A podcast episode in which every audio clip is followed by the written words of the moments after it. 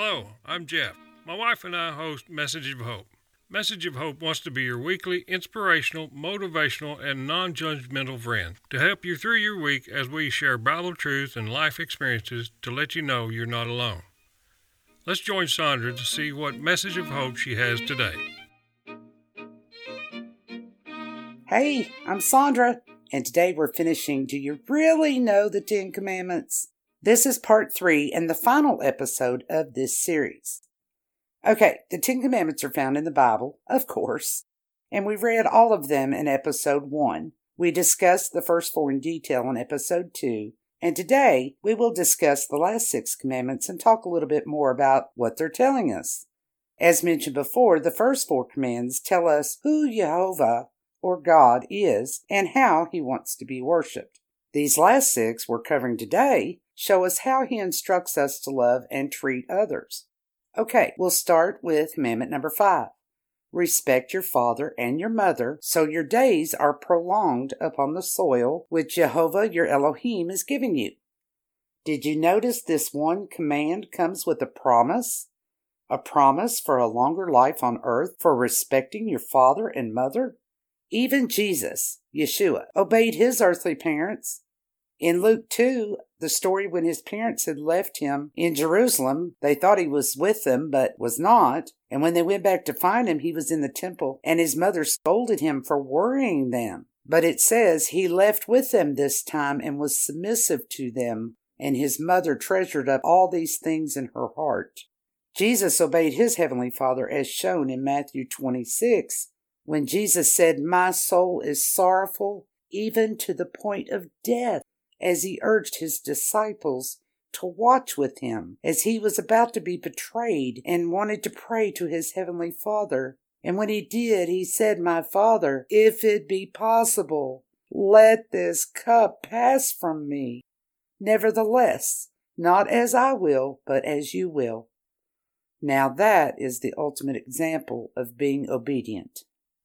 Solomon urged children to respect their parents in Proverbs 13:1. He says a wise son hears his father's instruction, but a scoffer does not listen to rebuke. And in Proverbs 1 8 and 9, Hear, my son, your father's instruction, and forsake not your mother's teaching, for they are a graceful garland for your head and pendants for your neck. Proverbs 30:17 says, the eye that mocks a father and scorns to obey a mother will be picked out by the ravens of the valley and eaten by the vultures. Colossians 3:20 Children obey your parents in everything for this pleases the Lord. Now most of these verses use the term children obey, but I want to point out that we are all children of someone regardless of our age. So, if you're at odds with either of your parents, it'd be wise to get that fixed. Okay, number six, do not murder. Exodus 23 7 says, Stay away from making a false charge. Don't put an innocent person who is right to death, because I will not consider innocent those who do such evil. Romans 12 19. Don't try to get revenge for yourselves, my dear friends, but leave room for God's wrath. For it is written, Revenge belongs to me, I will repay, says the Lord. 1 John 3 11 through 12. This is the message that you heard from the beginning love each other. Don't behave like Cain, who belonged to the evil one and murdered his brother. And why did he kill him? Because his own works were evil, but the works of his brother were righteous. Also on murder in Matthew 5 21 and 22, it reads, You have heard it said, Don't commit murder, and all who commit murder will be in danger of judgment. But I say to you that everyone who is angry with their brother or sister will be in danger of judgment. I don't know about you, but this one hit me hard. If I'm mad at anyone, I'm in danger of judgment from God for it? Can you say ouch? Matthew 6, 14 and 15 says, If we forgive others when they sin against us, our heavenly Father will also forgive us. But if we don't forgive others, our Father will not forgive us. To the extreme that Matthew 5 23 and 24 says, If you are bringing a gift to the altar like your tithes, and remember that your brother has something against you, leave your gift and go your way, and first be reconciled to your brother, and then come and offer your gift. So it sounds to me like God doesn't even want you to lay gifts before Him, which are your time, your talents, or your money, if your heart is not right toward anyone, or if you know their heart is in danger because they have something against you. Okay, again, I thought I hadn't killed anyone, so I was okay, but we see here that murder can be more than just killing someone. Number seven, do not commit adultery. 1 Corinthians 6 15 and 16 says, Do you not know that your bodies are members of Christ Himself? Shall I then take the members of Christ and unite them with a prostitute? Never. Do you not know that he who unites himself with a prostitute is one with her in her body? For it is said the two will become one flesh. Proverbs 6:32 But a man who commits adultery has no sense. Whoever does so destroys himself. Matthew 5:27 you have heard that it was said, Don't commit adultery. But I say to you that every man who looks at a woman lustfully has already committed adultery with her in his heart. Okay, did you hear that? If a married man or woman looks at another person lustfully, they have already committed adultery in their hearts. What do we do about this one, you may ask? Well, we find the answer in 1 Thessalonians 4. It says it is God's will that you should be sanctified, that you should avoid sexual immorality, that each of you should learn to control your own body in a way that is holy and honorable, not in a passionate lust like the pagans who do not know God. Who are pagans, you might ask yourself? Basically, a pagan is a person that is not a believer in or a follower of Christ. So if we are believing in and striving to follow Jehovah, God, we need to learn to control our own bodies so that this is not an issue. And if Jehovah tells us to do it, then that tells me it's very doable. God would not instruct us to do something that is impossible. This leads me to believe if we're being lustful towards someone, then that's a choice we're making because we don't want to be obedient at that point in time. Am I right? Number eight, do not steal. Luke 3:14. The soldiers asked, "What about us? What should we do?" He answered, "Don't cheat or harass anyone, and be satisfied with your pay." Habakkuk 2:9 says, "Doom to the one making evil gain for his own house, for putting his own nest up high, for delivering himself from the grasp of calamity." Leviticus 19:11 through 13. You must not steal, nor deceive, nor lie to each other. You must not swear falsely by my name, desecrating your God's name in doing so. I am the Lord. You must not oppress your neighbors or rob them. Ephesians 4:28 Thieves should no longer steal. Instead, they should go to work using their hands to do good, so that they will have something to share with whoever is in need. Huh, that's interesting. You should no longer steal, but instead work to have something to share with others.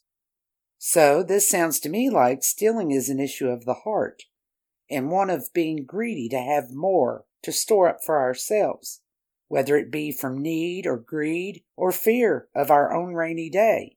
But God says you should earn your pay honestly and work hard in order to have something to share with others something to give away, not something to keep. Boy, howdy, that's a new concept from the one the world keeps, isn't it? I gotta be honest, I need to do some reevaluating here because when I think about my house and how full of stuff it is, upstairs and down, and I think about how many people are renting storage units these days to keep even more stuff for themselves, many times things they won't even be using or need, I think we Americans just love to have stuff. And somehow we have a misguided comfort in having things when God said our purpose for having things is so that we can share with someone who doesn't have those things. Seriously, something to think about. Matter of fact, let's not just think about it, let's take action. I challenge you to go to your kitchen cabinets this week and pick out at least one bag of excess food and take it to a local shelter or a food pantry to help feed others who are less fortunate. Or let's get in our closets and clear out at least one bag of clothes and donate them. If you do this, let me know what you did and where you did it. You know, the city and state by commenting on this post, as we'd love to hear about your dedication to letting go of things as Jehovah has instructed us. Okay, let's move on. Number nine, you do not bear false witness against your neighbor. Bearing false witness means to, like, falsely speak in a manner to lie or to deceive somebody, to speak unjustly about them, and maybe um, hurt their reputation. And Proverbs 24 28 says, Don't be a witness against your neighbor without reason. Don't deceive with your lips. Don't say, I'll do to them what they did to me. I'll pay them back for their actions. Proverbs 14:5 A truthful witness does not lie, but a false witness spews lies. Proverbs 19:5 A false witness won't go unpunished and a liar won't escape. Ooh, back the bus up. This is another one to think on. A liar won't escape. I'm asking myself now how many times have I told that little white lie or exaggerated the truth when I was gossiping about someone who'd done something against me or I just didn't think was right, but I justified it to myself? Father, forgive me. And number 10, do not covet anything that belongs to another person, not a house, a wife, a husband, a slave, an ox, a donkey, or anything else. The dictionary defines covet as yearn to possess or have something, a desire, a want, a wish for, a long for, or thirst for the wealth of others. We find in Ephesians 5 5, because you know for sure that persons who are sexually immoral, impure, or greedy, which happens when things become gods, those persons won't inherit the kingdom of Christ and God. Proverbs 21, 25, and 26. The desire of the sluggard, and the definition of sluggard is just a person who's sluggish, a do nothing, a loafer, an idler, or a bum. So it says, The desire of the sluggard kills him, for his hands refuse to labor. All day long he craves and craves, but the righteous gives and does not hold back. Micah 2 2 The oppressors covet fields and seize them, and houses and take them away. They oppress a man and his house, a man and his inheritance. James 4 2 You desire and you do not have, so you murder. You covet and cannot obtain, so you fight and quarrel. There it is again, guys. We desire for and we covet things. I urge you again, let's get rid of some things this week. I think the scriptures I'm about to read sum up what we've talked about today and is great food for thought. James 4 3 through 17. You ask and do not receive because you ask wrongly, to spend it on your own passions. You adulterous people. Do you not know that friendship with the world is enmity with God? Therefore, whoever wishes to be a friend of the world makes himself an enemy of God. Or do you suppose it is of no purpose that the Scripture says, He yearns jealously over the Spirit that He has made to dwell in us? But the good news is, He gives more grace. Therefore it says, Jehovah, God, opposes the proud, but gives grace to the humble. Submit yourselves therefore to God. Resist the devil, and he will flee from you. Draw near to God, and he will draw near to you. Cleanse your hands, you sinners, and purify your hearts, you double minded. Be wretched, and mourn and weep. Let your laughter be turned to mourning, and your joy to gloom. Humble yourselves before the Lord, and he will exalt you. Do not speak evil against one another, brothers. The one who speaks evil against a brother or judges his brother speaks evil against the law and judges the law. But if you judge the law, you're not a doer of the law, but a judge. There is only one lawgiver and judge, he who is able to save and to destroy. But who are you to judge your neighbor? Come now, you who say, Today or tomorrow we will go into such and such a town and spend a year there, and trade and make a profit, yet you do not know what tomorrow will bring. What is your life? For you are a mist that appears for a little time and then vanishes. Instead, you ought to say, If the Lord wills, we will live and do this or that. As it is, you boast in your arrogance, and all such boasting is evil. So, whoever knows the right thing to do and fails to do it, for him it is sin. And this last verse I'm reading shows the importance of Jehovah's Torah. It's the instructions for us, the way that we are to live and love and worship Him and treat our fellow man. Romans 7 7. What then shall we say? That the law is sin? By no means. If it had not been for the law, I would not have known sin, for I would not have known what it is to covet if the law had not said, You shall not covet. To me, this is saying it's very important to know the whole Torah, the first five books of the Bible, in order to get a complete understanding of the laws, the instructions, and the commandments in order that we will know what sin is, so that we can do as much as we can do to avoid sin and to not be disobedient to Jehovah and thus bring death and destruction upon our own selves because of our ignorance to it. This is why I wanted to share this series. If Message of Hope can help even one person to be introduced to our Savior and eternal King, that would be truly amazing. Truly. That's all I have for today. We would greatly appreciate it if you would come alongside us and share the good news with others, and that's possible if you'll like, share, comment on our post, because that's what causes them to be found and heard more easily. If you want to contact us or have a prayer request, you can do so at msgofhope.com.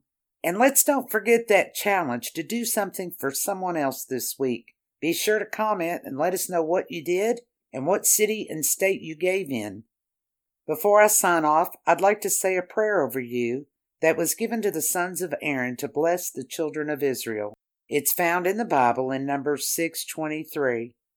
I pray right now the Lord blesses you and keeps you, that he makes his face shine upon you and is gracious to you, that he lifts up his countenance on you and gives you peace. Until next week, Godspeed.